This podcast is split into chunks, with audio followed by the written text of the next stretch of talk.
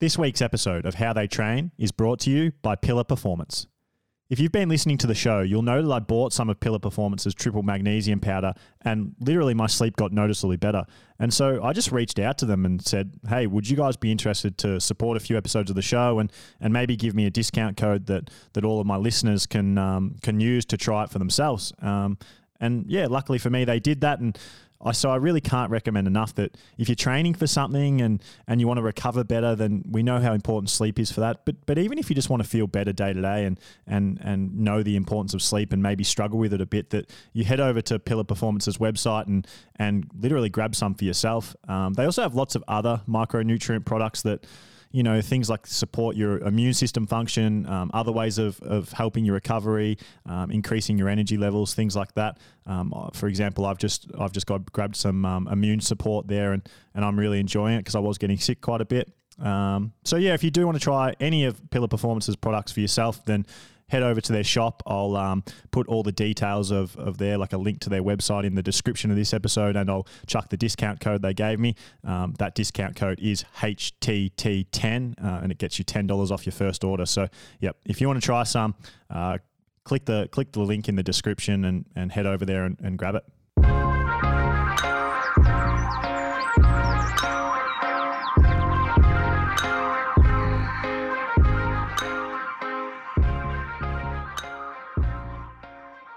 Welcome back to How They Train. I'm Jack Kelly, and today I'm joined by the guy everyone in the triathlon world wants to hear from, Sam Long. Sam came up in the sport as a big-talking, confident guy with a reputation for training hard, but is now known for so much more than that. Sam's established himself as one of the very best long-course triathletes in the world, and he really proved that, even to the biggest of doubters last year with his second-place finish at the Ironman 70.3 World Championships. I can't wait over the course of this episode to go deep on Sam's training, his career, and ask him all the questions we want answered from him. I put up on Instagram a story asking you guys what you wanted to hear from him, and I'm not even joking, about 600 of you replied. So, Sam, I've got to start by asking about the most requested question, but first let me give some backstory. Sam raced the Ironman 70.3 World Championships last weekend. A race he had targeted. Not many people on that start line were specifically targeting that race, but Sam was one of them. And I guess the funny thing is, Sam probably went into that race hoping everyone would be talking about him afterwards, and he was, but not for the right reasons of winning the race, rather being given a penalty that seemed like a final straw, as like a something has to change moment for Ironman and triathlon fans. A TO, or technical official, gave Sam a 5-minute penalty for an incident on the bike that, in my opinion, was like 100% complete bullshit. It put Sam in a position where he was completely out of the race, and this came off the back of people already being super frustrated by Ironman giving almost half the field penalties at the Ironman World Championships. And yeah, like I said, it just seemed like that this call with Sam has made people stand up and say, this really isn't good enough and we need more from the sport. Sam, can you talk to us about the incident and what happened from your perspective? Hey, yeah, welcome, or I guess welcoming myself onto the show, and it's great to be here. And if we've got 600 responses, we might be here all night. But yeah, no, it's great to be here. Yeah, obviously the penalty is, well, actually it's not controversial. That's what's interesting. Almost everybody is on one side. And essentially what happened is, there's really no rule for it. It was essentially a triple pass or a double pass. So there were three pace lines in a row. I was passing a group of about a 30-person group. So if you can imagine, that's a pretty hard pass. And, you know, I did the math quickly in my head, and you get 25 seconds per person to pass. So 25 times 30 is like 600 seconds, roughly. Actually, it's over, which is over 10 minutes. So I quickly did the math and I said, I'm going to be passing for 10 minutes here. And I'm going to be over 400 watts for 10 minutes here, because that's what's required. So it's important to remember, if you've seen any video footage, that I've been doing this surge for well over 6, 7, 8 minutes already when this goes. And I pass the group, and fellow Jackson Laundry hops behind my wheel. And then as I continue to pass, I guess he felt my pace wasn't fast enough. So he then decided to leapfrog and pass in front of me. And in this moment, there's this total moment of confusion. I sit up, I look around like, what the fuck is going on? That this isn't going to be good, because I'm reading two rules in my head, which are the rules Ironman always tells to us in the press conference. And the first rule is if you started passing someone, you must complete the pass of them within 25 seconds and you can't back out. So I'm seeing the person on my right that I'm passing, which I was close to, going, I still have to complete this pass. And then I'm conflicted by meeting this other rule with Jackson that once you are passed, you have to start to make immediate rearward progress within the same 25 seconds. So I'm just going, okay, well, how do I do the best of both of these scenarios as well as possible? And surely one of them is going to get slightly violated in this situation. And lo and behold, that was what happened, basically. At the time when it happened, what was said to you by the TO? She came up and she just showed me a blue card and said, you have a drafting penalty. Well, no, she didn't even say you have a drafting penalty. She just showed me a blue card and said, you have a penalty. That's all it was. You have a penalty. At which point I couldn't remember, because I've never gotten a penalty before, a drafting penalty before, if blue or yellow was the more severe infraction. So I actually asked, like, hey, I'm really sorry. Which penalty is that? Is that the 30-second penalty or the 5-minute penalty? And the ref actually like went totally off on me and was like, don't fight with me. You have the blue card, go to the penalty tent, and that's that, and then drove off. So then I was still left actually wondering if I had a 30-second penalty or a 5-minute penalty. And that was that. And then actually the whole Ironman broadcast was there. So I was looking at them like trying to say, hey, why do I have the penalty? And they were all like, we don't know, surely this is wrong. So they were like calling into HQ to try and get stuff changed before I got to the penalty tent. But yeah, things didn't get changed. That's weird, because it seemed like at the time there was a heap of confusion. You could see, you couldn't, obviously watching the broadcast, you couldn't hear what was being said, but you could see your face and you could see that you were clearly confused about what was going on. And it didn't even look like you were angry to me. It looked like it looked like you were confused. So you're telling me that you didn't say anything more to her than like, which penalty is that? And she's just started going off on you, like yelling at you.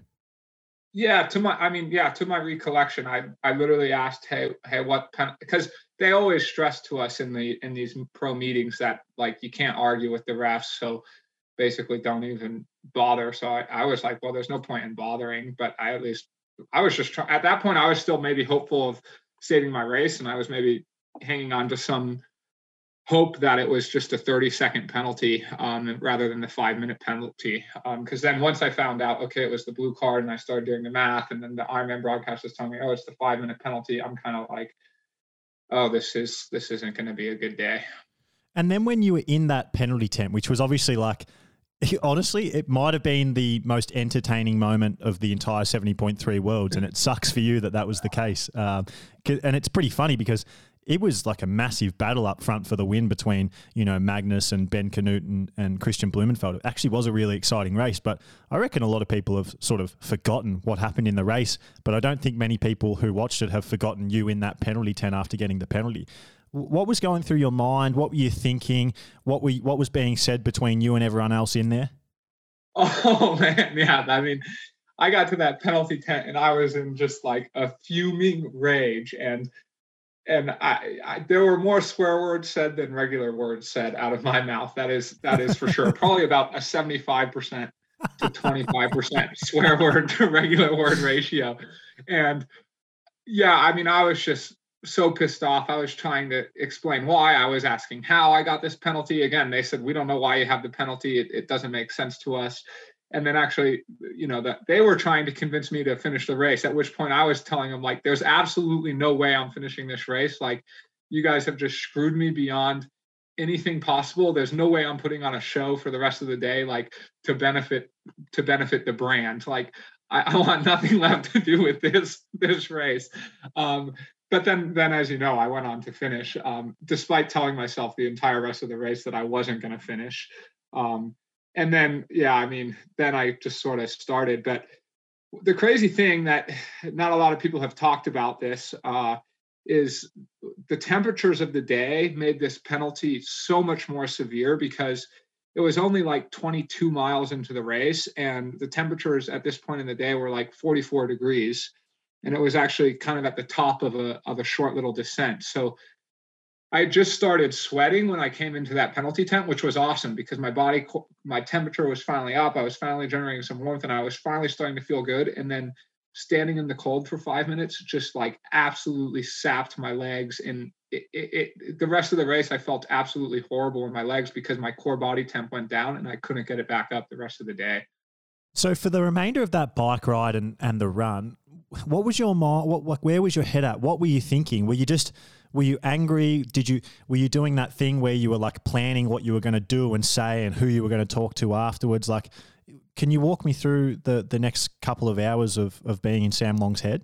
Mostly it was just, for the first bit, it was just this like absolute blinding rage. I mean, just like, you know, the bull chasing the red carpet, and like I wasn't thinking straight. I wasn't thinking about anything. But what I was doing then the rest of the bike, like if I ever saw anyone too close, I was like, give these people a drafting penalty.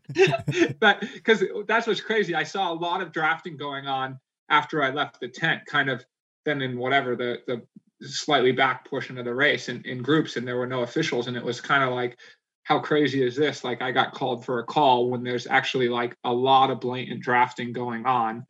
Which then just made me more angry.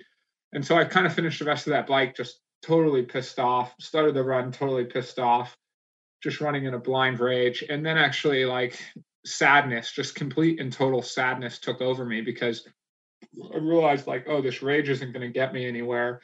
And I'm still like, yeah, I mean, way far out from the top 10. And then I just started thinking like, well, I've put so much of my soul into this race, so much energy, so much hard training. I mean, you know, the last one was September 18th to October 30th. It's literally 13 and a half months I put into this race that just went out the window like that. And that sadness just overwhelmed me. And then I was battling between, okay, do I now finish what I started? Like literally with at mile 12, I was almost like, I'm just going to walk off the course. At mile 12 and a half, I was tempted like, oh, right before the finishing chute, I'm just going to walk off because I don't actually want to cross that finish line, but I do want to finish like the race. So then I can at least know like, okay, I did, you know, 13 miles and skipped the final 100 meters because I didn't actually want to cross the finish line. But lo and behold, I crossed the finish line and now is the day. It's a funny year for you, Sam, because this has been one of the, in my opinion, this might be the best year of triathlon, long course triathlon that's ever been. I don't know if there's ever been a year like 2022 with so many races and big results, and it's been really fun to watch. And I look back at your 2021 and I go like, well, Sam's one of the best long course triathletes in the world without question. And you were proving that, and you were proving that regularly. You were racing frequently and you were having like awesome results. You know, I look back to your ninth place, I think it was Clash Daytona, and that was the moment for me where I'm like, Sam's he's going to take that next step. And then sure enough, in 2021 you did. And then 2022, I was like, well, I just assumed this would be the year that you would go to the next level and take that real next step and establish yourself as you know, a top 5 long course triathlete in the world. And I guess I, from a long way out, penciled in the Ironman 70.3 World Championships as a place that I really believed you could win. I assumed you would target it. I thought everyone would be coming off the back of doing St. George and Kona. And I just thought, like, even like looking back in January, I just had you locked down. I sort of constantly write notes about the sport and what I think is going to happen. And I had you as one of the big favorites for it. And it's just funny looking back at 2022, coming off such a successful 2021 with like what this year has been for you. Like you've been involved without question in the two most talked about moments in triathlon in 2022, in a year that's been as entertaining and as big as ever. And neither of them have been about a race. They've both been about, one of them was with the incident with Sam Laidlow at the Collins Cup, and then the other one was obviously this one that eclipsed even that, which was the drafting incident. And it's just funny, it'd be like if you picture those videos or stuff that's like top 5 moments of the year or whatever. If we did that with triathlon this year, 1 and 2 very well might be you, and neither of them are actually with your racing. How does that... How, like, when you reflect on that, does that frustrate you? Do you enjoy that? Do you enjoy the entertainment of it? Or does the penalty just piss you off? And does the Sam Laidlow piss you off? And you just want to be known for your racing? Yeah, it's totally interesting how you say that. And it frustrates me. Both of the incidents frustrate me, or I guess it frustrates me more that now, you know, the things I'm known for this year are events that didn't even have to do with good racing per se, you know, although the Collins Cup was pretty good racing. And like a year ago, I would have loved, oh, great, I'm being talked about for this other stuff. But like, I feel like I started 2022 saying like, okay, I want to be less involved in the drama and I just want to focus on my racing and start to be known more as a guy who just races. And then it's like, boom, these two things have just absolutely exploded. The Laidlow incident, like I'm not really upset about that anymore. I think it was kind of just a confusion of two different people. We didn't know each other well enough yet. And yeah, it was sort of just a moment, but really in reality, like it didn't feel like a big moment of my life. It just then was captured and sort of then became a big moment after the fact, that then had like a lot of repercussions, but also a lot of learning experience. I think both for me and Sam Laidlow, we both learned a lot from that incident. And what's great is then, the reality is we're both great athletes, which is awesome. So it's not like one of us sucks and one of us is good. We're both great, which is awesome. But then this incident here, like just, yeah, in the moment was so disturbing and continues to be disturbing.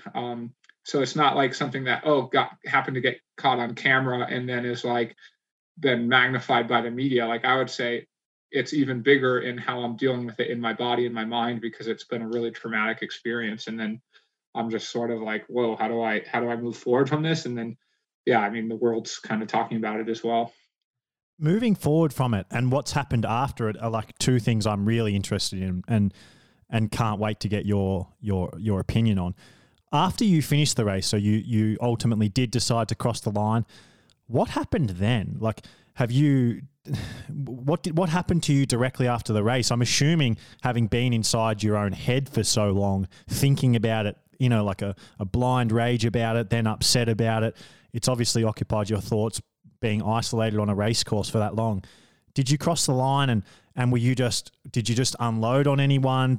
Was it all, like, I think everyone can relate to that, having had something that's made them so frustrated, but they're just thinking about it in their own head. And then when they come to other people to talk about it or whatever, it blows up and it becomes this big thing. Did you start talking to people? Was there conversations afterwards that you remember and can take us inside of? Yeah, it's a good point after the kind of after. Well, so the first thing that kind of happened was like I saw my girlfriend and she came up to me and we were kind of talking and she gave me a hug. And then I completely broke down. I mean, I just, you know, sobbed like a baby for, I don't know, 2 minutes or something. And then sort of just let go of that, you know, the initial feeling there, and then got up and kind of went into the pro lounge, which is where all the pros were. And, you know, almost everyone was talking to me. And this is what's interesting, right? Because you watch the Laidlow incident and you think, okay, like Sam's a firecracker, he's gonna go off, and everyone's kind of even telling me like Jackson fucked you. That's what everyone's saying to me, you know.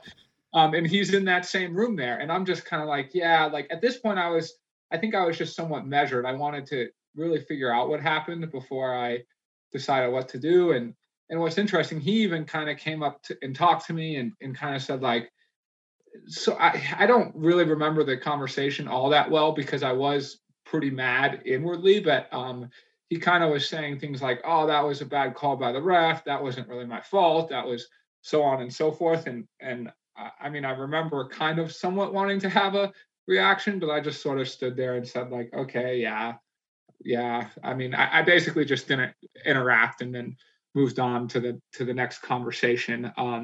And then, of course, I did speak with the Ironman officials, the head refs, who came up to me and then wanted to tell me that it was because of like a slotting in penalty that happened earlier than the incident, at which point I told them that I didn't believe them, but that I was open to their thoughts if they could prove it with video. And then Slow Twitch was there, the magazine article as well. wanting something about the penalty from me and Ironman, and they said Ironman said they wouldn't talk about the penalty basically. So then that was that. That's probably, in my mind, the penalty itself sucked. It was both fascinating, entertaining, and bullshit. But the real, like, disturbing part of this entire story is the aftermath, I believe, and the way Ironman dealt with this. And Ironman are getting a bit of a reputation for not giving a fuck, excuse my language, about the professionals in this sport who, in my mind, and something that I'm really big at pushing through this podcast is they built the sport of Ironman. We all know about Ironman because, and a lot of us know about triathlon because of watching the professionals at the Ironman World Championships. And, you know, the brand is what it is because of the professionals. So for them to come out after the race and I believe, I'm not, I obviously can't prove this. I believe they knew they got it wrong, and to avoid backlash, they've lied to the public and to you and came up with this idea that the penalty was for something else. And it clearly wasn't, you know, it very clearly was for that moment, and they've made the call, the technical officials made that call. And I don't know whether the technical official just doesn't really understand the sport, doesn't get it, by what you've said, maybe sounded a little bit grumpy and frustrated and maybe a little bit power trippy. I don't know. That's how it sort of came across to me, and hearing what you've said sort of confirms that to me a little bit. And then they've lied about it being for something that happened 90 seconds earlier. And it just didn't happen like that. I've talked to many people about it now, yourself as well. Can you talk to me about that them coming out and lying about it being about something else rather than just confronting the fact that they got it wrong and it was a bad call, and hey, they probably do need to train people better and employ better technical officials and spend more time caring about the pro sport? Yeah, I mean, you know, the video footage is really clear, and if you look at what's actually crazy is the video footage of this moment and the 5 minutes before it has now disappeared on the replay, if you go back and try and watch it. So I think that right there tells you all you need to know that, okay, there's actually 8 hours of video footage if you look at the men and women's pro races combined, and somehow miraculously 5 minutes of it is gone. But I'm thankful to have it recorded, and the video footage is very clear that there was certainly no slotting in penalty happening before. I will say, you know, like, Ironman has created the pros as well, right? The pros helped create their brand at Kona, but also they created us through Kona as well. So, you know, I think Ironman can do a lot for us, for the professionals, and they can do a lot for the sport, and they do continue to do a lot for the sport. They put on some of the best events, but that we can all be better, and that more can be offered for the pros, I think. And what I'm really taking forward with this is how to get the rules improved going forward. And we're already working on that. I'm already working on that with multiple people. We're going to have a kind of like a document that we're going to sign by all the pros, and then, or all the pros that want to sign it, which I think is everyone, and then present that to Ironman, which I think will be great. And there's kind of two aspects, two ways I see that, is that one, like, we can try and change the rules, which I think is one really thing we would do as well, but that will take more time, such as getting like a 20-meter draft rule instituted with longer passing time, but that is going to take more time. And the second way to do it is just to have like a better process around the penalties. Okay, so like a 4i principle, like basically 2 refs have to see in order to give a penalty, or you create a review booth, or you have live, you know, every ref has to wear a GoPro, and that's submitted, say, to Jimmy Riccitello sitting in the booth, and then they review it. Or the penalties get modified to 2 minutes for a 70.3 and 4 minutes for an Ironman, or the penalties are just added at the end of the day rather than 5 minutes in. So we're kind of working on exactly what we would like these things to look like, and then presenting that, and hopefully seeing some good change, because I do really think the important thing to consider is my penalties really kind of been the straw that broke the camel's back. But I sat out on Kona on the sidelines, and I was like, what the heck is going on with all these penalties? I know the people who are getting the penalties. I know how they ride. I know the kind of racers they are. And the penalties at Kona, some of them were extremely surprising who got them. Yeah, I exactly like I said in the intro. And those ideas that you've just discussed, to me, and I think to everyone listening, they're just no-brainers. They're in every other sport in the world. And I guess that's what's frustrating. Like, Ironman is not this small mum and dad company that doesn't have money and can't build the sport to be a fully professional sport.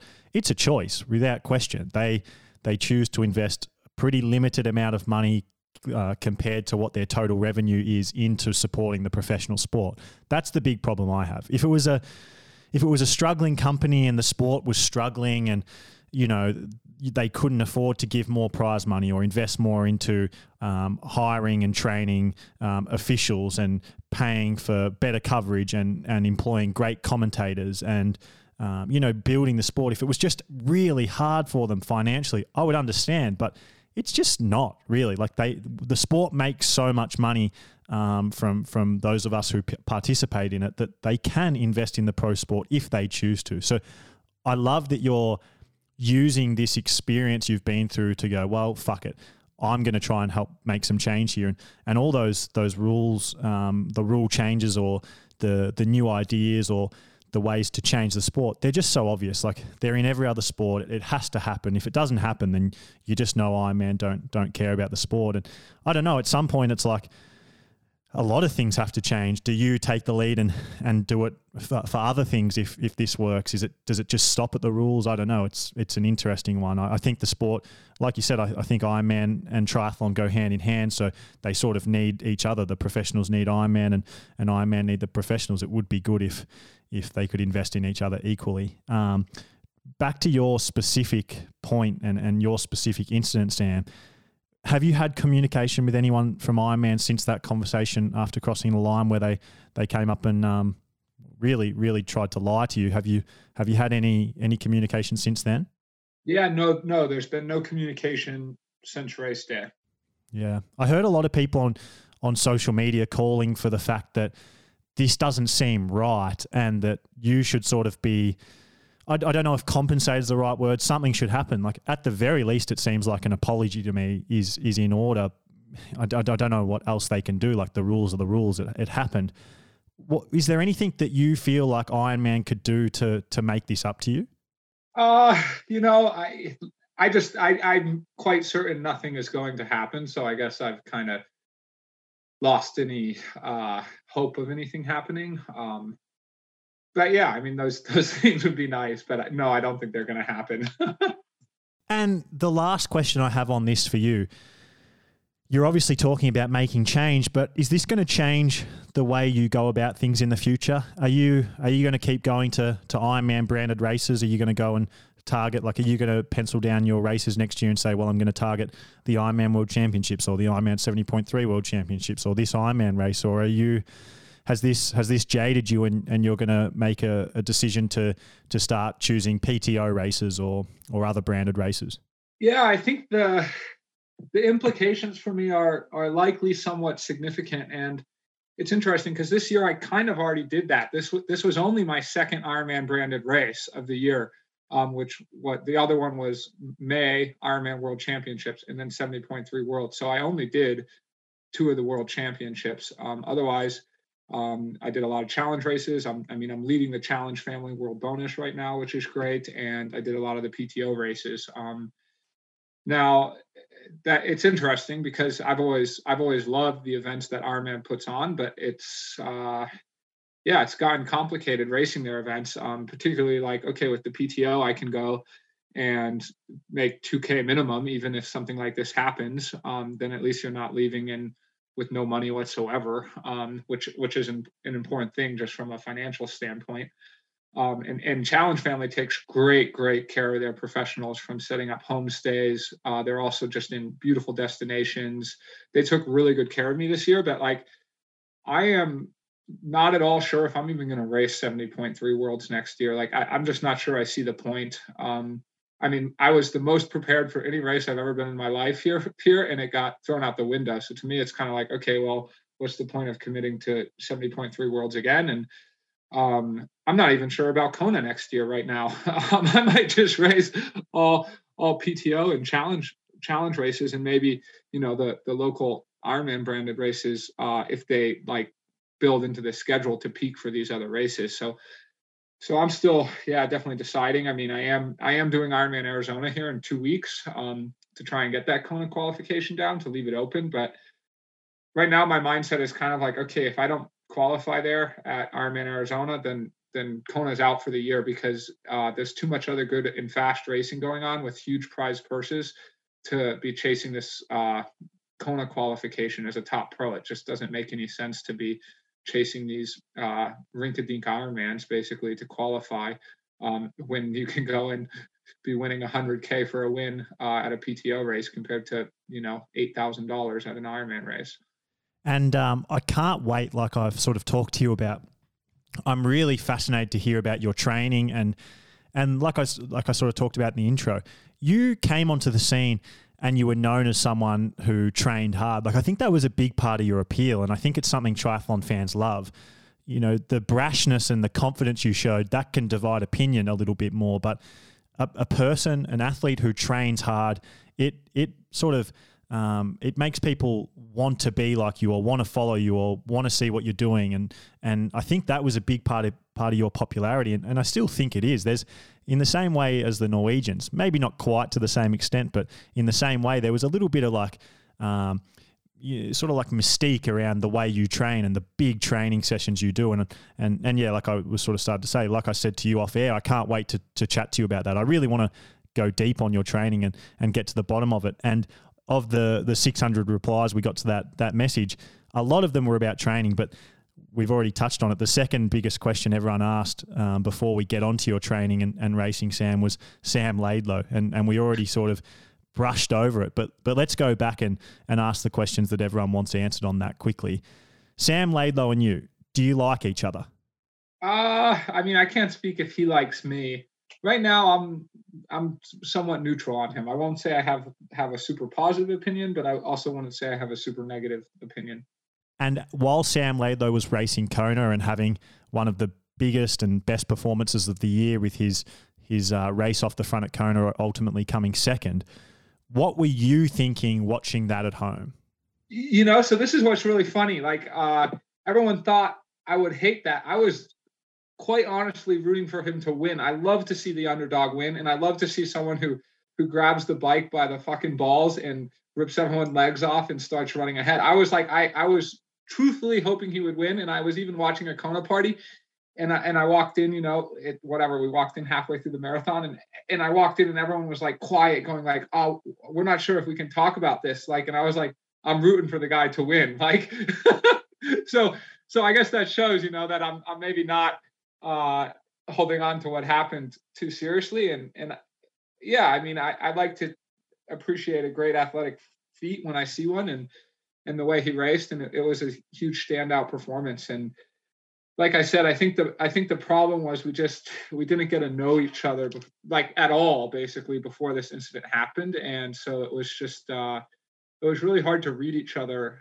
in the moment. And I feel like I've gotten to know him a little bit more since then, and kind of see what his intent was behind it. Because I think for me, the intent was the question behind it. And if the intent was malicious and really trying to come at me as like a person, and not just as an athlete, but as a person, then that was a serious problem. But I think it was, I do think it was mostly just trying to have banter and have fun. And yeah, I mean, I guess you could say I read that wrong, but there were a lot of signs that I wasn't reading it wrong in the moment, because it was pretty intense.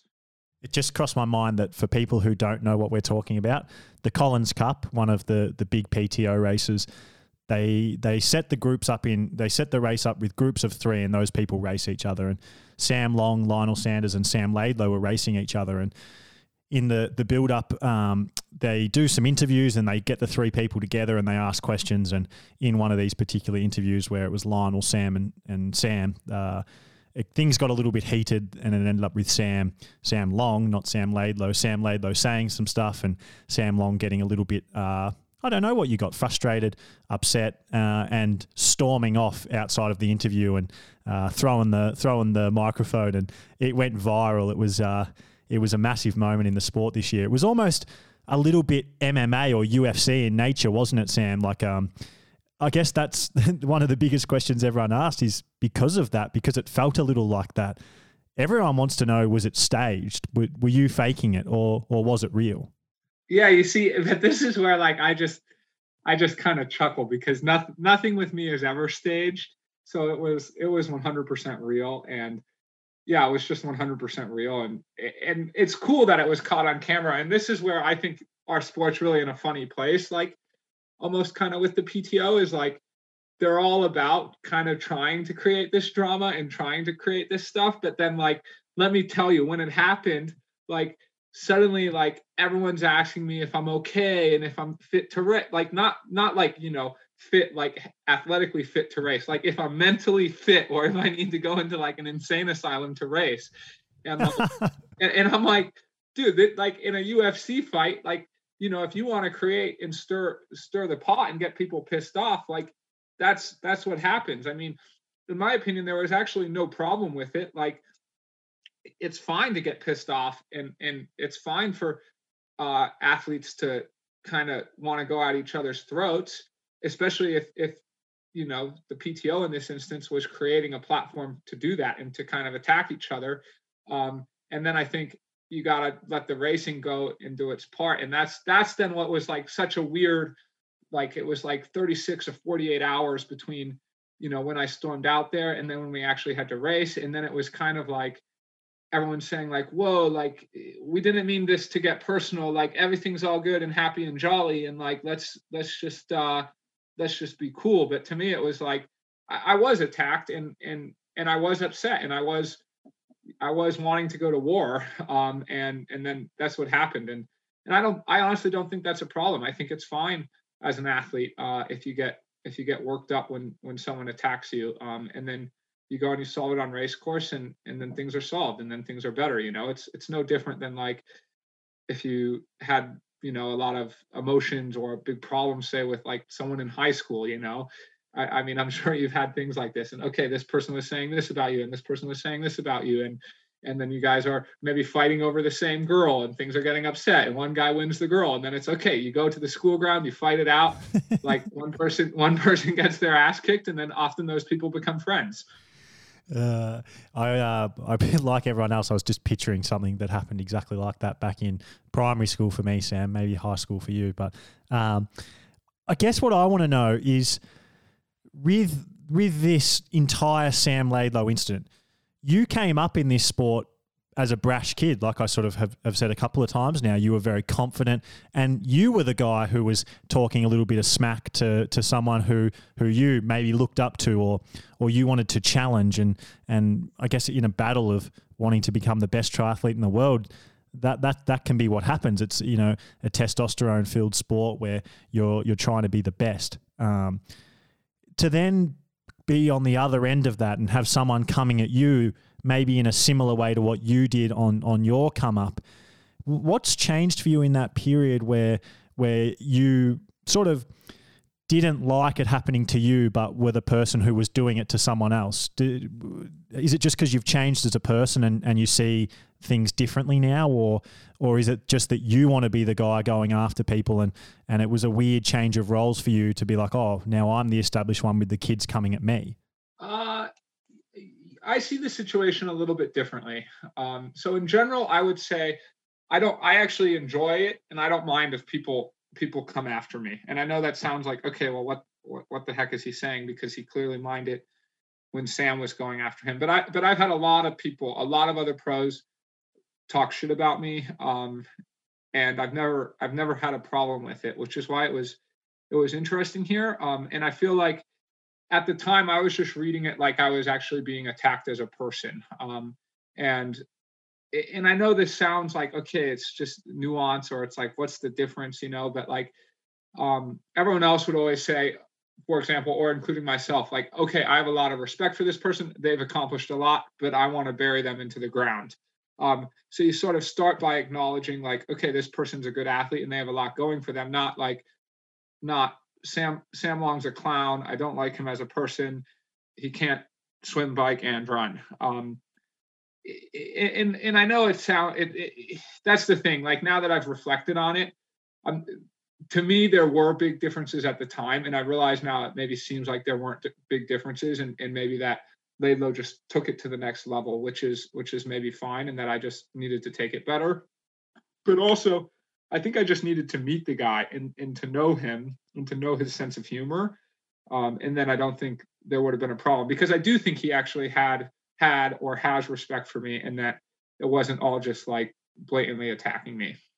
Two more questions about the Laidlow thing. Then we're going to dive into training. Now that's happened, you guys, obviously the whole point of it was there was a build up to a showdown at this race. But I don't know if you feel like this, Sam. I feel like the triathlon community as a whole feels like this, that the Collins Cup isn't really a race. Like, it doesn't mean as much as, say, having a head-to-head with someone on the Queen K or on a Lee Drive, for example.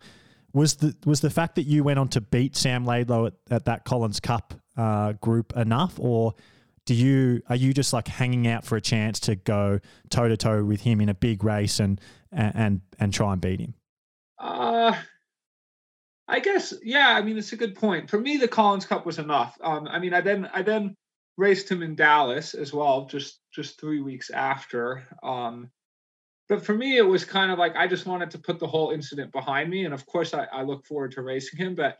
What's interesting is, like, at Dallas, when I passed him on the bike, like I didn't even have any thought, like what happened at the Collins Cup didn't even cross my mind, or like, oh, I have to beat this guy more than I have to beat anyone else on the course. So already at that point, it was kind of neutral to me. But I will say, like, after his performance at the Collins Cup, I don't think a lot of us were thinking about him too much at that moment. And then, that's why then when he went and, you know, drilled Kona, I'm definitely looking forward to some battles with him in the future. And I think there's going to be more than one. I think there's going to be many. Yeah, I'm not going to lie. I'm a fan of the sport, and I love the entertainment side of the sport. I was a big fan of you coming into the sport, because I'm like, oh, well, at least he's doing something to make people like want to watch the sport. I love that about athletes. And so I secretly love the Sam Laidlow and you beef. I liked that you took offense to it, and I'm like, oh, this is actually going to make me want to watch the Collins Cup, because before it, I literally didn't want to watch it. I hate the format. I think it's pointless. It's not a real race to me. I don't really understand why the PTO stick with it, and why they don't put that money into making a PTO World Championships that, you know, actually competes with Kona, so that the athletes have another avenue to win a big World Championships that people might care about. Instead, they do this like really weird format that doesn't really work with triathlon, in my opinion. And so I was waiting for a chance for you guys to race again. And when, you know, you came third at the US Open and Sam Laidlow came fourth, I was like, oh, surely Sam Long gives him a little bit here. But it sort of was like, oh, it didn't really mean anything. And I wondered that. I wondered if, because of how easily you beat him at the Collins Cup, whether you were just like, oh, Sam Laidlow doesn't really mean that much to me anymore. You know, like, I beat him easily at the Collins Cup. I've beaten him quite easily again here at the US Open. But it is interesting that now after Kona, it's like, well, Sam Laidlow's just put in probably the second best performance of anyone of the entire year. Now, do you want another chance to go at him? And it seems like that is maybe the case a little bit for you. Totally. Yeah. I mean, it's totally interesting, right? It was kind of like, okay, after Collins Cup and then he had a pretty good race in Dallas as well. But it was kind of like, okay, I feel confident I can easily beat him. But I don't feel, I would not say I feel that confident now that I can easily beat him. I definitely cannot easily beat him. I would still put the money on myself that I'm looking forward to some future battles with him. And that's what's great, I think, about it now. And now, like, I would actually welcome smack talk from him. Yes. And I think I could also give it back to him, because I would know where he was coming from as well now. But what's crazy now, you know, is if either of us put any smack talk in either of each other's directions, you know, the two sides would just go to war, which is actually great for the sport as well. Yes, exactly. And that was my last question about this incident, Sam, is, okay, you've got respect for each other. You're both clearly two of the best long course triathletes in the world. You've had a shitty year for your standards. You know, you've got a point to prove. You've you've got so much more in you. And Sam Laidlow's had the best year of his career to date, and he's shown you up a little bit at Kona. You know, you were the young kid who was supposed to do that kind of thing and did do that in 2021, and now he's stealing that crown a little bit. My big question is, next year, for the benefit of the sport, do you reignite the fire at a race, and do you build some promotion like a UFC style promotion and give us fans and fans of the sport something to invest in and to want to watch and to want to pick a side for? Yeah, I mean, so let me put this out there now. I want to race him in Jackson Laundry at the Collins Cup. I wish you would do it somewhere else, not the Collins Cup, though. Yeah, I know. We should do it somewhere else, but the Collins Cup is still a pretty good place for it. But no, I think I'll see Sam definitely at times. Of course, he's French, so he's over in Europe, but still there's so much international racing going on. I think we'll probably see each other like at least 3 or 4 or 5 times next year. I can't wait. The Jackson Laundry one, I was going to get past I wanted to move past the drafting incident and the Sam Laidlow stuff and then go deep on training. But that, I just have brushed over the fact that Jacko Laundry was involved, because to me, Jacko Laundry's like a real nice guy of the sport. I don't think he's the kind of guy who would really want to hurt anyone or do the wrong thing. But, you know, I sort of just, it didn't even compute with me that you said that you guys had that conversation and you really didn't want to hear him say it was the referee's fault. Like, you sort of maybe felt like, his role in that was bigger than what he was playing. Have you guys talked since that conversation post the race? How do you feel about Jackson? Did you feel like it was his fault and he did you dirty in that incident? We haven't spoken since then, but I do want to be clear. I don't think it was totally Jackson's fault. It's a complicated situation. I think, you know, if I had to place blame, I would still place most of the blame on the ref and Ironman, and those are actually different. I think it's hard even to blame the ref in a way, because, you know, refs make the calls based off what they see, and maybe the ref should have been better educated. But I always feel you need to have safeguards in place for a bad call from a ref, because refs will make bad calls. They're human beings. They will make bad calls, and so the fault lies in that there's not a system made for reversing bad calls. It's basically a bad call is final. Now, with Jackson, I've been thinking about this a lot, and it's a bit of like a moral, you know, if you went to philosophy class, it's a bit of like prisoner's dilemma kind of thing, how to think about it. And the closest thing I've come to is like, did he do anything against the rules? No, he just passed me, which you could say, okay, that he was just doing his own race and racing his own race. But like, let's look at cycling for a moment. There's no rule in cycling that says, right, like, okay, if one of the leaders of the race gets a flat tire or something, everybody else waits up. There's no rule that says that, right? In fact, you would think it's the opposite. Oh, hey, the leader just got a flat tire. Let's all attack and work together and make sure he's 10 minutes down at the end of the race and no longer a threat. Yet everyone waits. Why do they wait? Because it's good sportsmanship.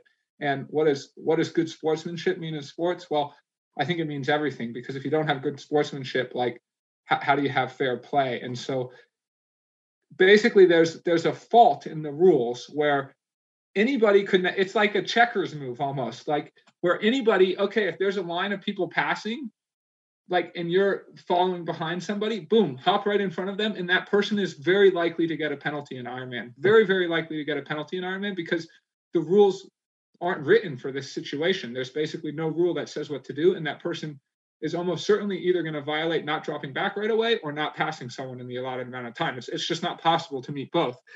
And yet, like, I've obviously been in this situation tons of times. You can look at Dallas. I was in this situation. Magnus was passing a group. I was, you know, the legal distance behind him. Like, I could theoretically have put Magnus in the same situation. And I've also been in this situation with Lionel tons of times.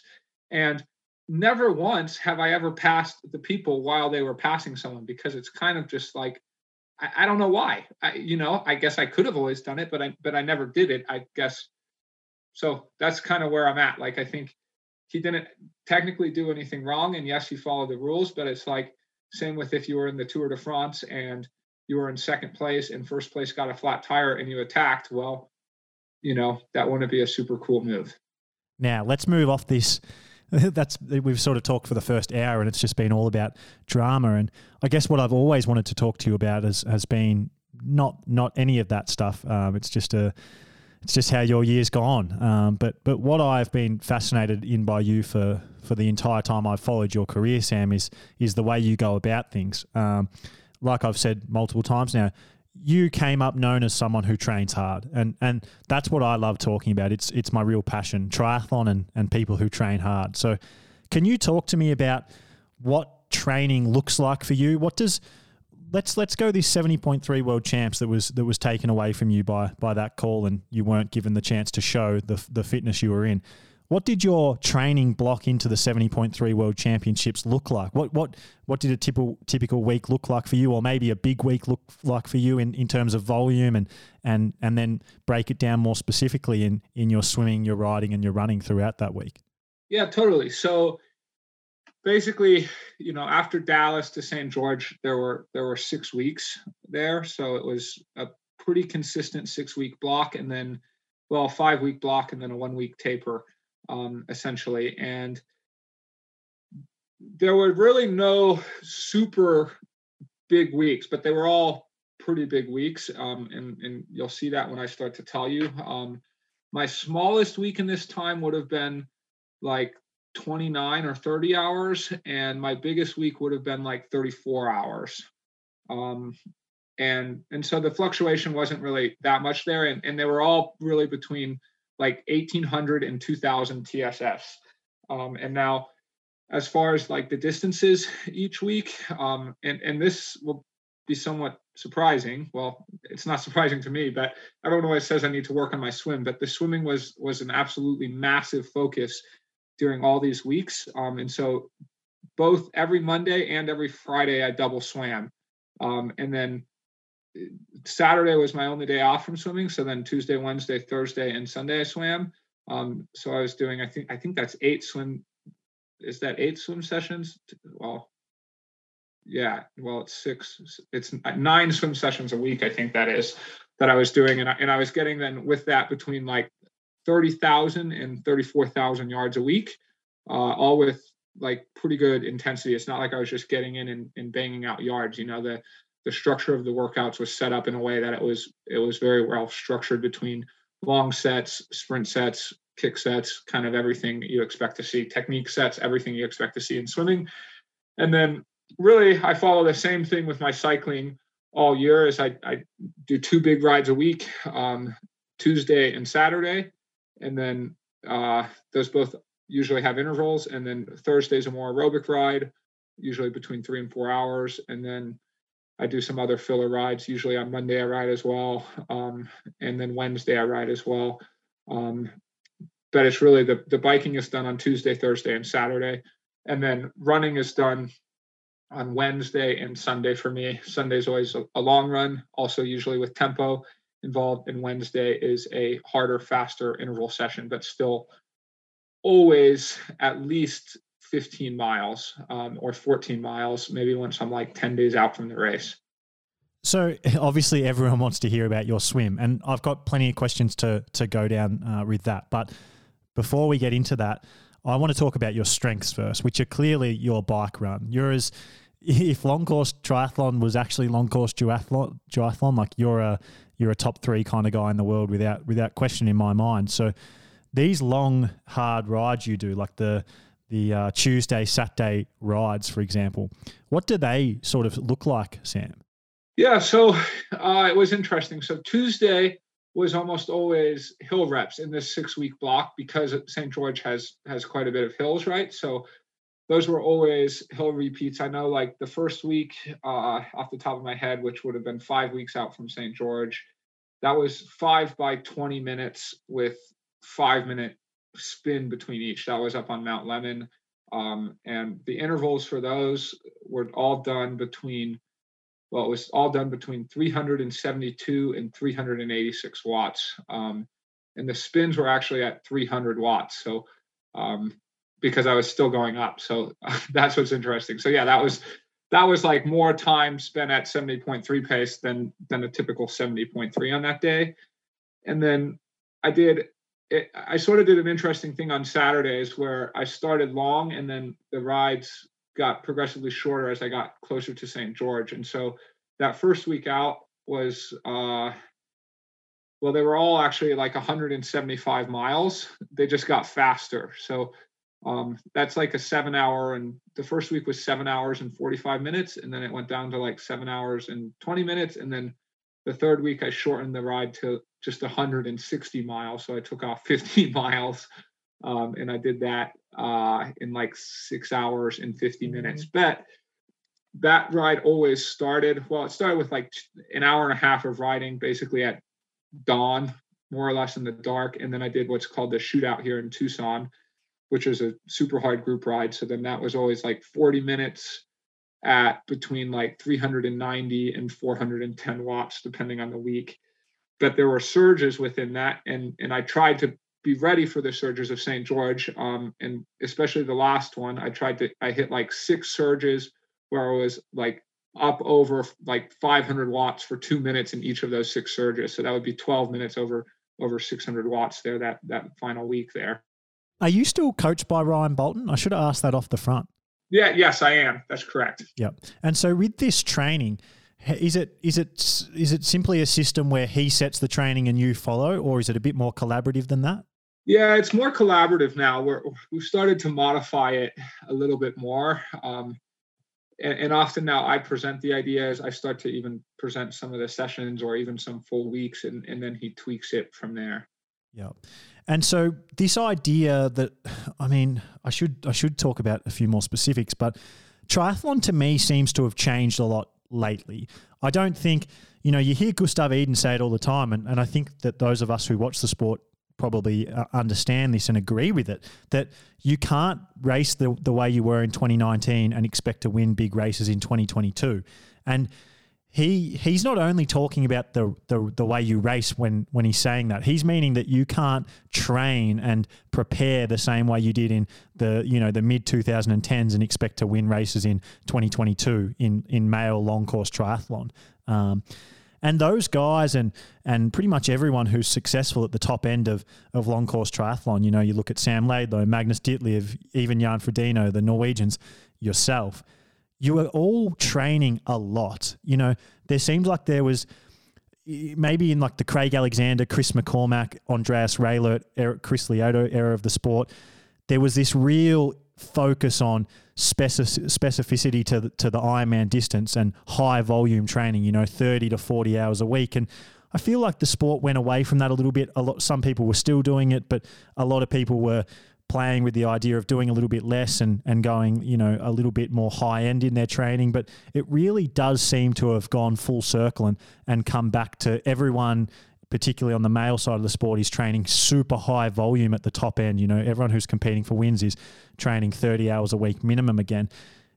And I've always felt like you're one of those guys. You do a lot of long sessions. You know, you're just talking about 7 hour bike rides and, you know, your shortest run being 13, 14 miles, which is pretty big. Do you agree with that? Do you agree that to be successful at the top end of the male long course triathlon sport at the moment, you have to do a lot of high volume and just a lot of training overall? Yeah, I mean, I just don't think there's any way to get around this sport without doing that, particularly if you're doing the full Ironman distance. There's a few people who used to get away with it a little bit at the 70.3 distance. But even for the 70.3 distance, I think you need a lot of volume, and it's pretty simple, I think, to me, because like you got to be good at three sports.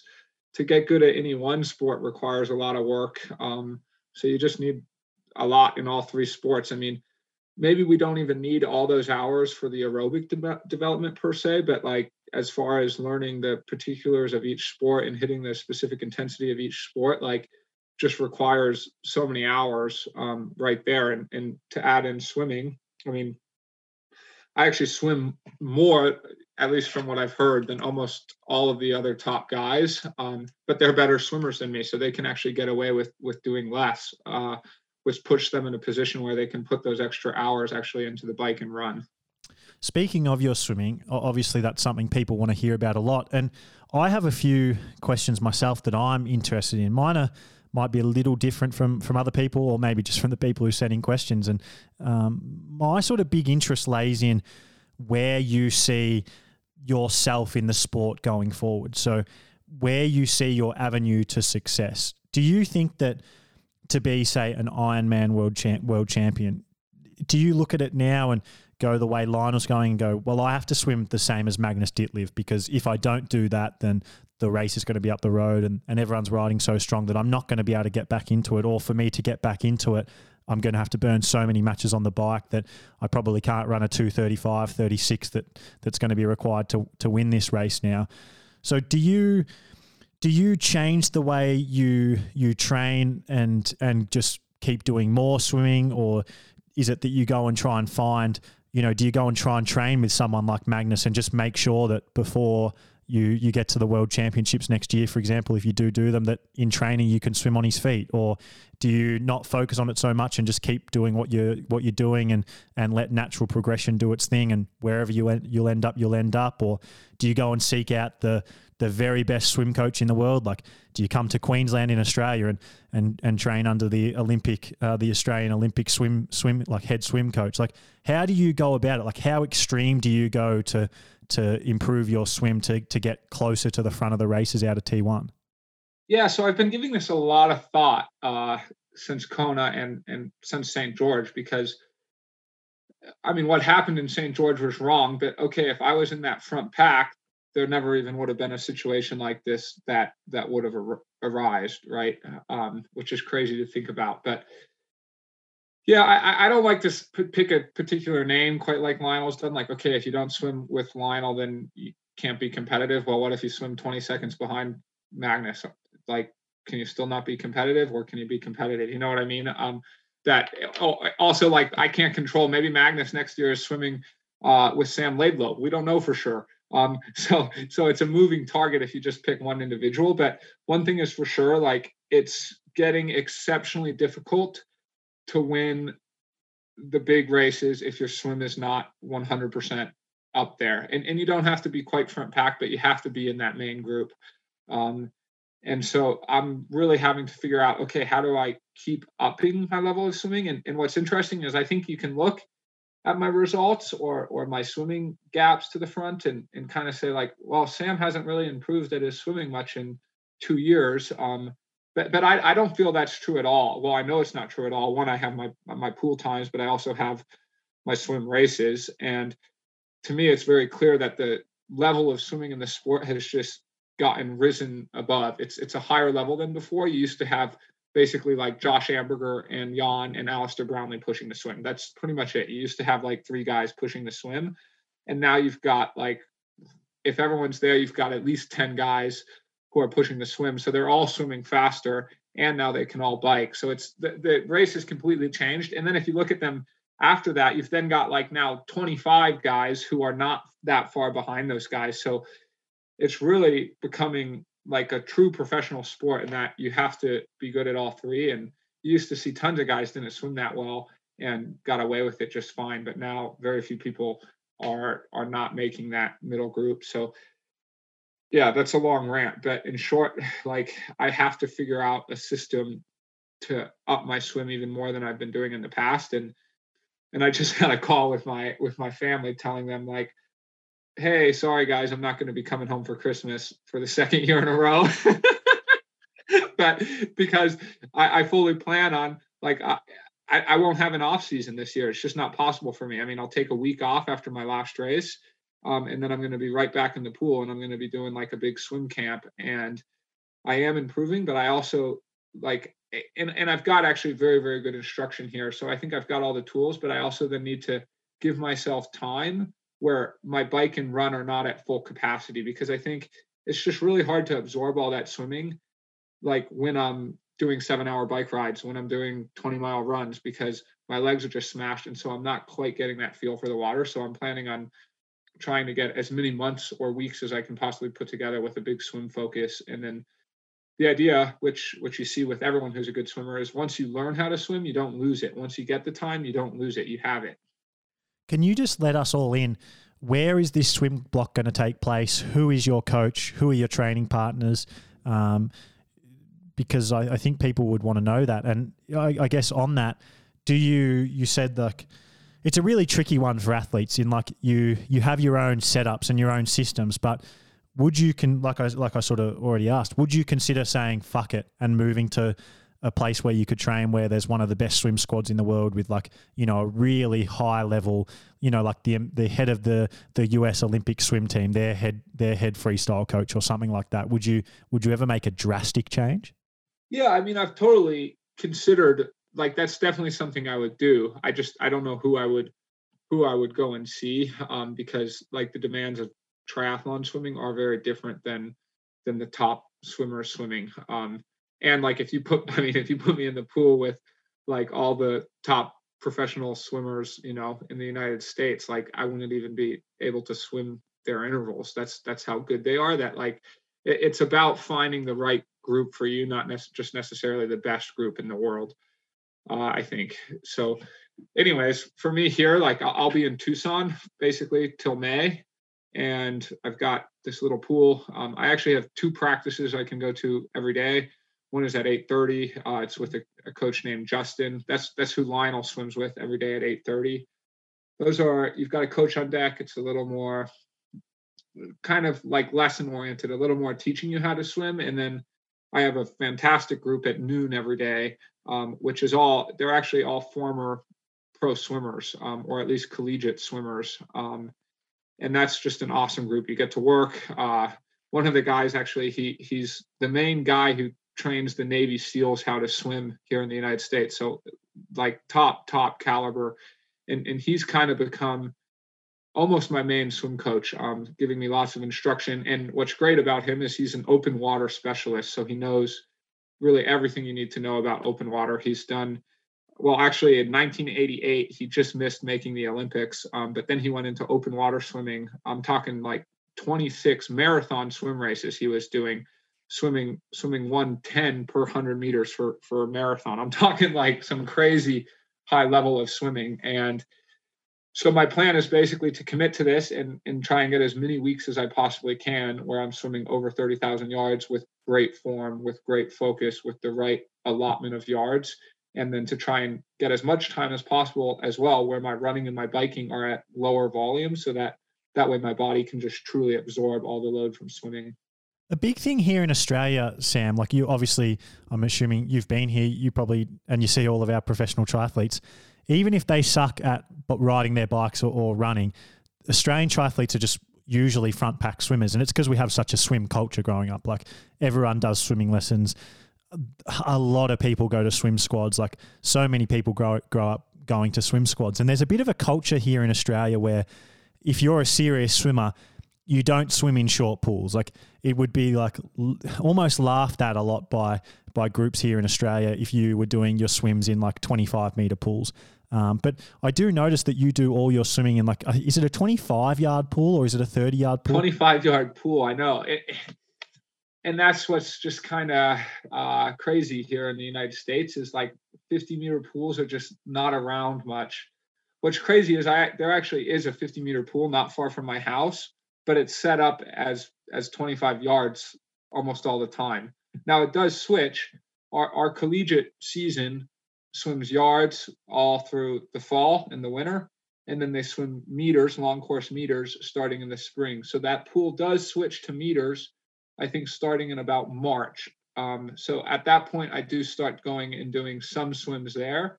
But now I don't have my coach or anything there, but I still go there some because it's important to swim the 50 meters. And then like this last summer, I was either in Boulder or I was in Europe all summer. Boulder does have a 50 meter pool only open in the summer. And of course, in Europe, I was swimming pretty much exclusively 50 meters. Like it's actually hard. It's hard to find in Australia or Europe pools that are there that are not 50 meter pools. Yeah. Well, that's what I was wondering. When you do transition to the 50 meter pool versus the 25-yard pool, do you notice any improvement? Does it change anything? I know like people here would swear by it that you just can't get fit in a 25-yard pool, that you need a 50-meter pool at least. So I wonder, like I just wonder if you were doing all that work with all those really highly qualified, great swimmers, good coaches, and you just transitioned it all to a 50-meter pool, I wonder if you would get better or whether you would just not notice any difference whatsoever. Yeah, it'd be interesting. So what's interesting is I actually find I get worse when I first start swimming in a 50-meter pool. So I think there would be like the acute versus the chronic effect. And I think if I was in a 50-meter pool like all the time, then I would get better. But the problem is when I go from short course yards to meters, like at first, well, one, it makes me like really tired because it's way harder. But also my stroke count actually drops way down. My cadence drops way down. And that then actually I've swam slower in open water races, interestingly, after swimming in a 50-meter pool, like in the summer, because I just sort of get this like more efficient stroke, but it's a little longer, while in the yard pool, I'm always like having a higher cadence and higher tempo. And then I carry it over into the open water. So in the short term, it actually appears that the short pool is better for me. But I do think in the long term, like if I could have, a year straight in the 50-meter pool, that then I would probably see benefits. And you wouldn't, with your group at Tucson, like obviously you've got Lionel there, and I'm assuming Colin's going to be there a little bit now, who's a great swimmer. Are you like, and I guess it's maybe driven by the Norwegians, this like culture and this group culture approach to long course triathlon.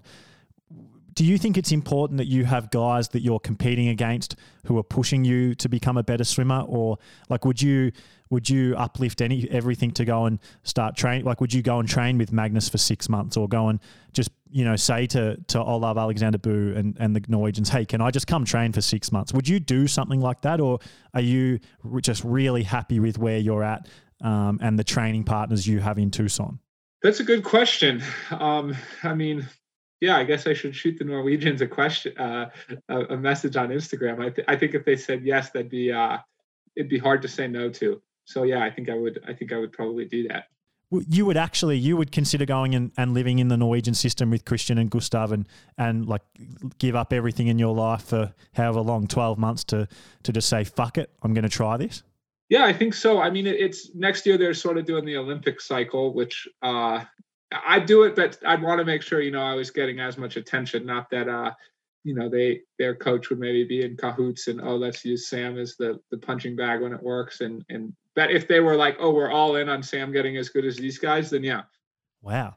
Well, surely you've got to shoot that message then. If that's somewhat in your line of thinking, like of something you would do, you'd be crazy not to float the question. And Olav is like one of the greatest guys ever. He's like, he's not, I don't think he's that kind of guy who would use you like that. I think he's a genuine, nice guy who would want to help. And I mean, I don't know, he'd probably cost you a bit. I really don't, I don't know how that would work, whether they would just be thankful to have another training partner or whether it would cost you heaps. But he seems like the kind of guy to me, and I've chatted with him quite a bit, who would help if he liked you. Yeah. I mean, it's funny. I had never really like seriously thought like, oh, they would actually let someone just like pop into their whole culture and training group. I mean, it'd be fascinating. At least for like 6 months, it would be fascinating to see, okay, like, I mean, it would also just be fascinating from the sport. I think we all have the question, like, is it their training that's actually making them better? Or is it just because these guys are like, monsters essentially? And I think, like there would only be one way. Like if I went and suddenly did their training and got worse, then I'd be like, okay, well, their training doesn't mean much. They're just monsters, So, I mean, now I just want this to happen. I want this message to happen. Do you just shoot Olav an email after this chat?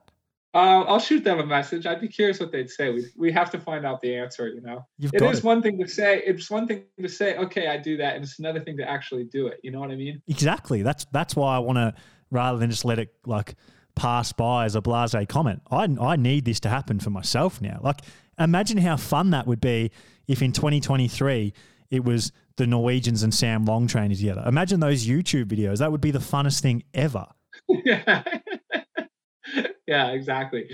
I mean, I'd have to be going after the Olympics then, I think.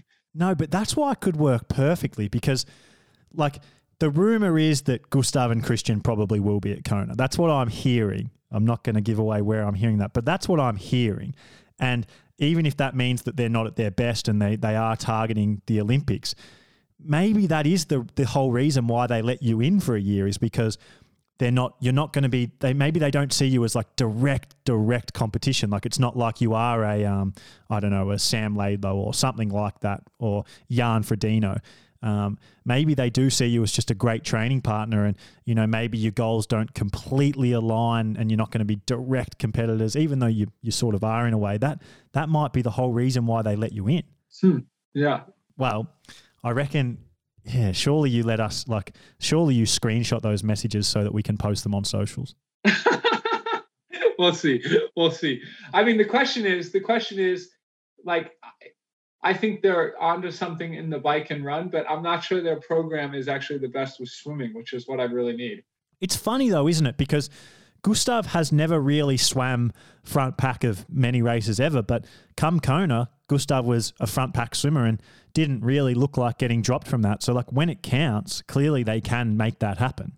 Yeah, totally. No, I totally agree. And then, I mean, even Kristian, I think, was like 4th or 5th out of the water at St. George here. Yeah. And Kona as well. There was patches at that Kona swim where he was swimming 2nd and 3rd. Like they clearly can make that happen. Yeah, no, that's true.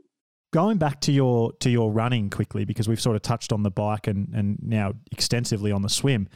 I reckon that's where I sort of was most curious about your training, and it seemed like you were doing a lot longer runs than other professionals I'd seen, and those long runs always had like a lot of quality in them. And it sort of makes sense to me because your coach, Ryan Bolton, he's obviously a famous Olympic marathon coach as well, and so it sort of seemed to me like you were doing some marathon specific run sessions that were more in line with what like world-class professional marathoners do in their sessions, not really the typical Ironman triathlete run sessions. Can you talk to me about that? Yeah, I'd agree. I mean, I've always done like, well, not always, but since I've been with Ryan, I've always done like long and hard runs. It's not like that's something I've just added in this year. But yeah, I mean, the approach seems to work for me. That's the one thing that does seem a bit different than most other people, because like I said, Wednesday is almost always 14 miles or more, and 14 miles is rare for me, even for a Wednesday. And then Sunday is like, if I see 17 miles on a Sunday, I'm going, wow, that's a short run for me. And that's always got tempo as well, except for maybe in the winter. Now, yeah, I agree. It's more of what you would see typical runners do. But it comes with a great strength focus, and yeah, it's always worked really, really well for me. Okay, so now I want to ask a few more broad-ranging questions. I want to go deep on your running there as well, but I just feel like I'm going to keep you all day, and I often try and keep the podcast at like the longest I've ever done is 2 hours. I feel like if anyone I could go 3 hours with, it would be you. You just like, I've had so much fucking, I've wanted to ask you for about 6 months now. And then on top of that, you go and do all this controversial shit that takes us an hour to talk about. It's like, we could probably do 3 hours if we wanted to, but to try and keep it a little bit shorter, I want to get your take on some things in triathlon, Sam, because you've got an opinion I care about in this sport. I think you think about this sport a little differently to some people, and have really interesting takes on things. So, some questions about you, some questions about the sport in general. Who do you see as your biggest rival in the sport? Gosh, I think right now there's almost too many to count. But I guess if I had to say my biggest rival today, it would be Lionel. My biggest rival that I think throughout the course of my whole career, I think it's too hard to say yet, but I can think of like 5 or 6 or 7 guys who it could potentially be.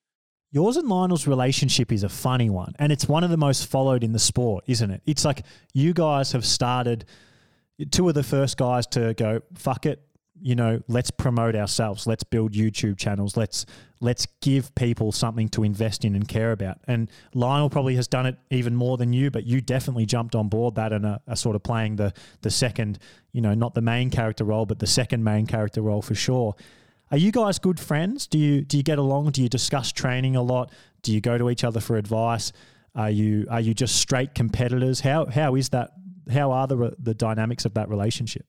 Yeah, it's changed over time. Like we used to barely know each other, and you know, we were cordial, but we were definitely like, at least me, I was sort of like wanting to go at the guy's throat, which sort of made racing him like that much better almost in a way, because it was like, you know, I was living and dying by those races, even though I was always getting beat. But every single one, I was like, man, I'm ready to fucking go, you know. But now we've become quite good friends. I mean, we actually lived like 2 miles away from each other now, which is funny because that's the other thing going through my head. Like, okay, you know, the Norwegians have Kristian and Gustav to combine, but here in North America, I think if you asked, okay, think of the two names in North America, everyone would come up with Lionel and Sam. So we're potentially, now it's a little early to say, but we're potentially going to try and combine forces a little bit here to try and make each other better, I think. And we already are to a point in swimming. I mean, I swim with the guy now 3 times a week. So yeah, we're definitely friends now, but also still like when the gun goes off, we love to race each other and we love to try and beat each other. Who do you think is the greatest triathlete of all time? Oh gosh, that's a tough question. You know, I honestly have to go with, I think Kristian Blummenfelt is, yeah. I mean, you know, he maybe doesn't have all the results yet to establish that, but he's well on his way. And what he's already done is crazy. And I think if you put any of those other greats and said, hey, you got to beat Kristian, you know, if you did like a rolling, however many months it's been since the gold medal and said, hey, you have to be at Kristian at all these races. I mean, all I would say is good luck to anybody. If you could beat one person, so if you could go toe to toe at the World Championships next year and have a battle with one person, Jan Frodeno, Alistair Brownlee, Kristian Blummenfelt, Gustav Iden, which one would mean the most to you to beat? I'd take Jan. Yeah, I think, I mean, Jan will kind of be, I don't know. We'll see how Jan is next year, but yeah, Jan's still just to beat Jan in his last race would be pretty awesome. Takes me to my next question, Sam. Can Jan Frodeno beat Gustav Iden and Kristian Blummenfelt in Kona next year if they're all on the start line fit? Well, you didn't include me in that list. I didn't include anyone else because that's all everyone's talking about, and I didn't want to have to make you say something arrogant. But you can chuck yourself in there.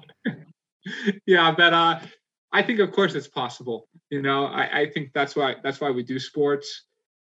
And yeah, I don't think you can count Jan out. I mean, I think it's maybe a stretch, but the thing is, none of us really know where Jan is at because we haven't really seen much of him since 2019. But that's why we race. And so I actually think I'd probably be rooting for Jan to win that race. Yeah, you and a lot of the triathlon community, I think. Doping in triathlon, Sam, it's a question I go to a lot and just want to get a lot of opinions on. I want to have the most like opinions on whether doping is a factor in our sport of any podcast that's out there and start getting as many takes on it as I can. What's your take on doping in long course triathlon? Have you seen anything? Do you think it's out there? Have you heard anything? Do you think about it at all? That's a good question.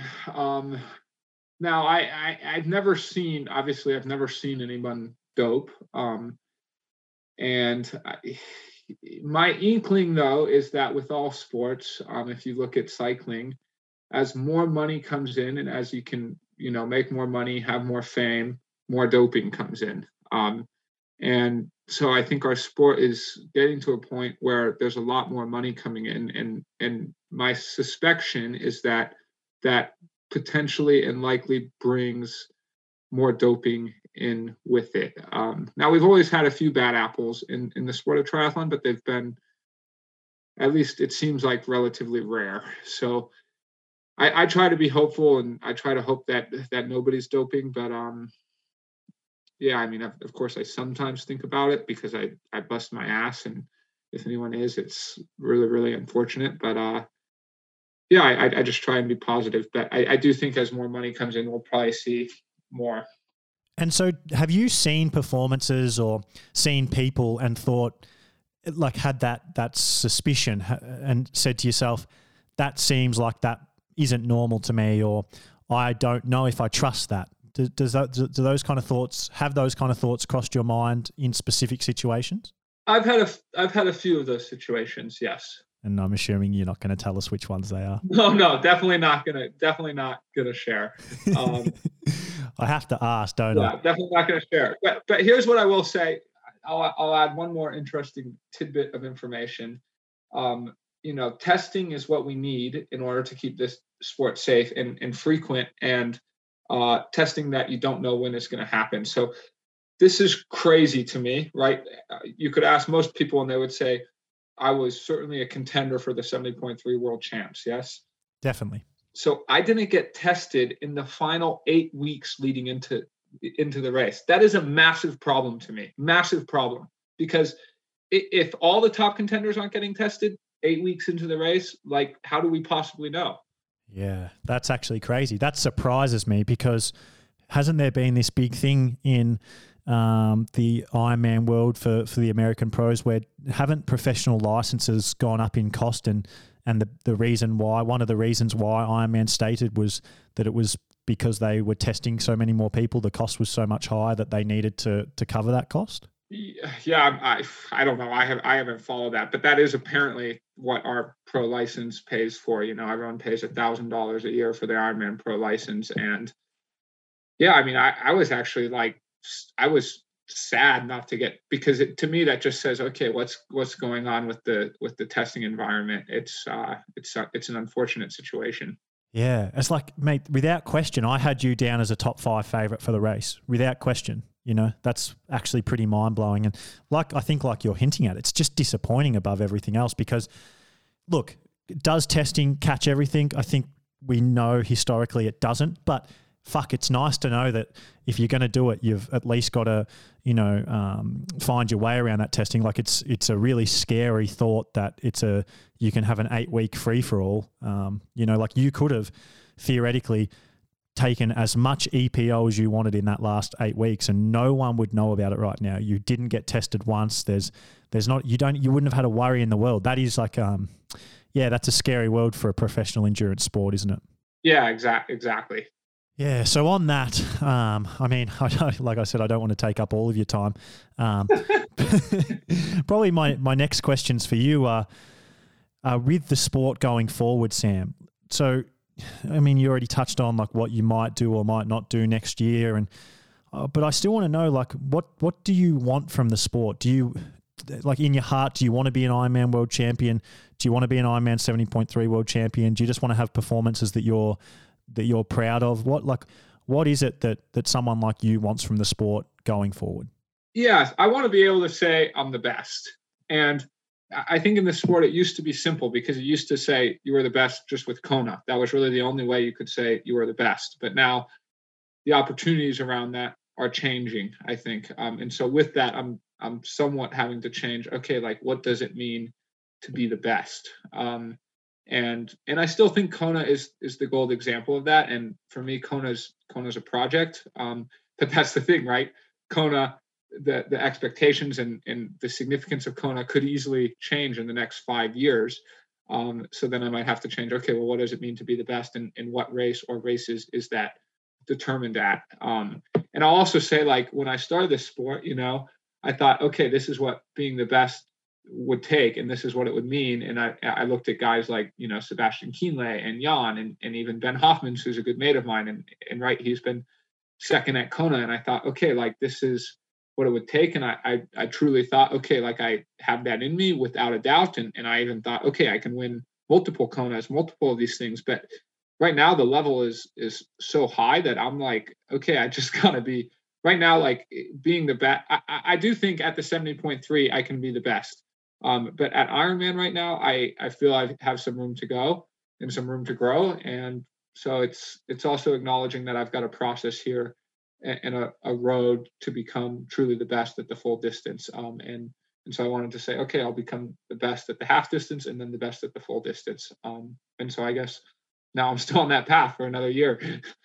Are you a one percenters guy? Like, is there, outside of training, to me, you've always just come across as a guy who goes and does the fucking work, like trains hard, trains long, you know, you put in the work. And I always assumed, maybe naively, and I don't know why I assumed this, I assumed that the 1%ers didn't mean that much to you and that you were, you know, you just did the work. Are you someone who focuses heavily on like your sleep or your diet or, you know, altitude, heat? Do you do any of that kind of stuff? Are you doing other things that maybe we don't know about outside of your training?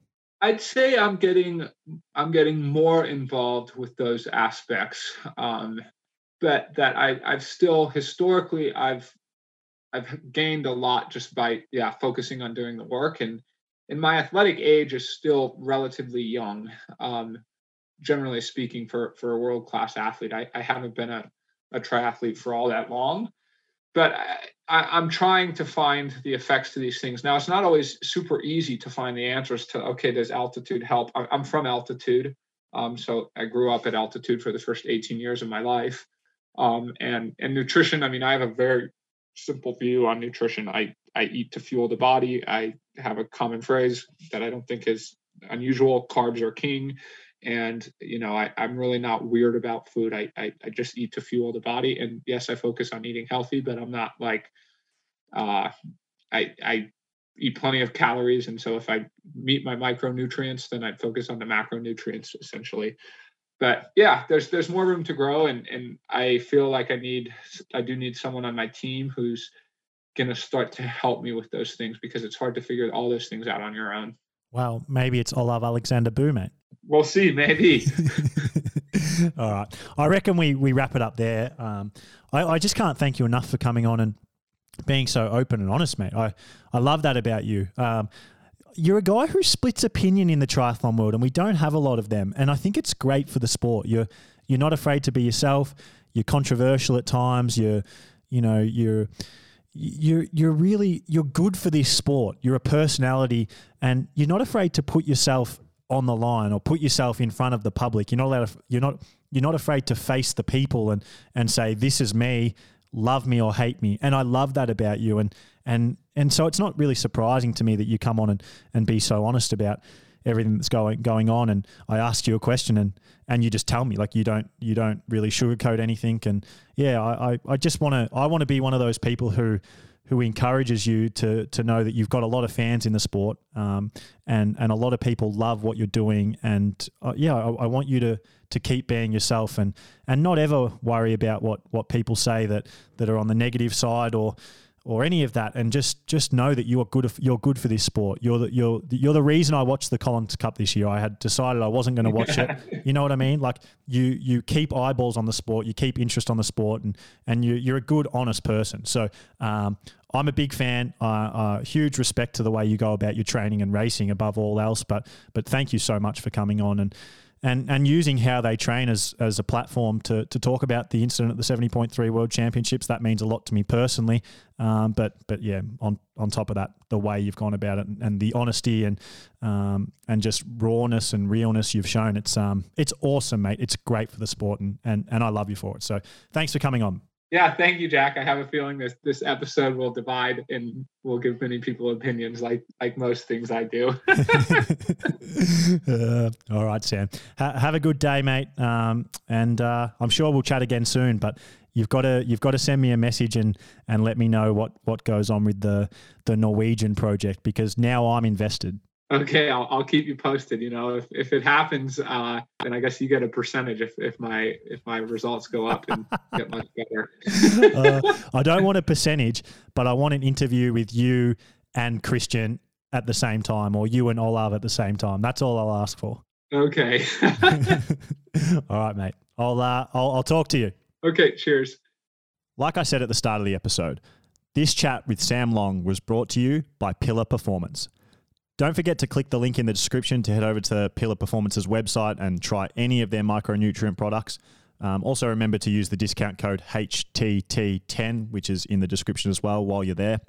Every product Pillar Performance make is designed to support your training and racing, and ultimately your recovery. So, like you know by now, I'm a huge advocate for their triple magnesium powder. I literally can't recommend it enough. If you're going to try anything, it might be the place to start, in my opinion. But seriously, there's so many other things there that you can scroll through and look at and decide what product might help your training and racing based on your needs. So, yeah, link in the description.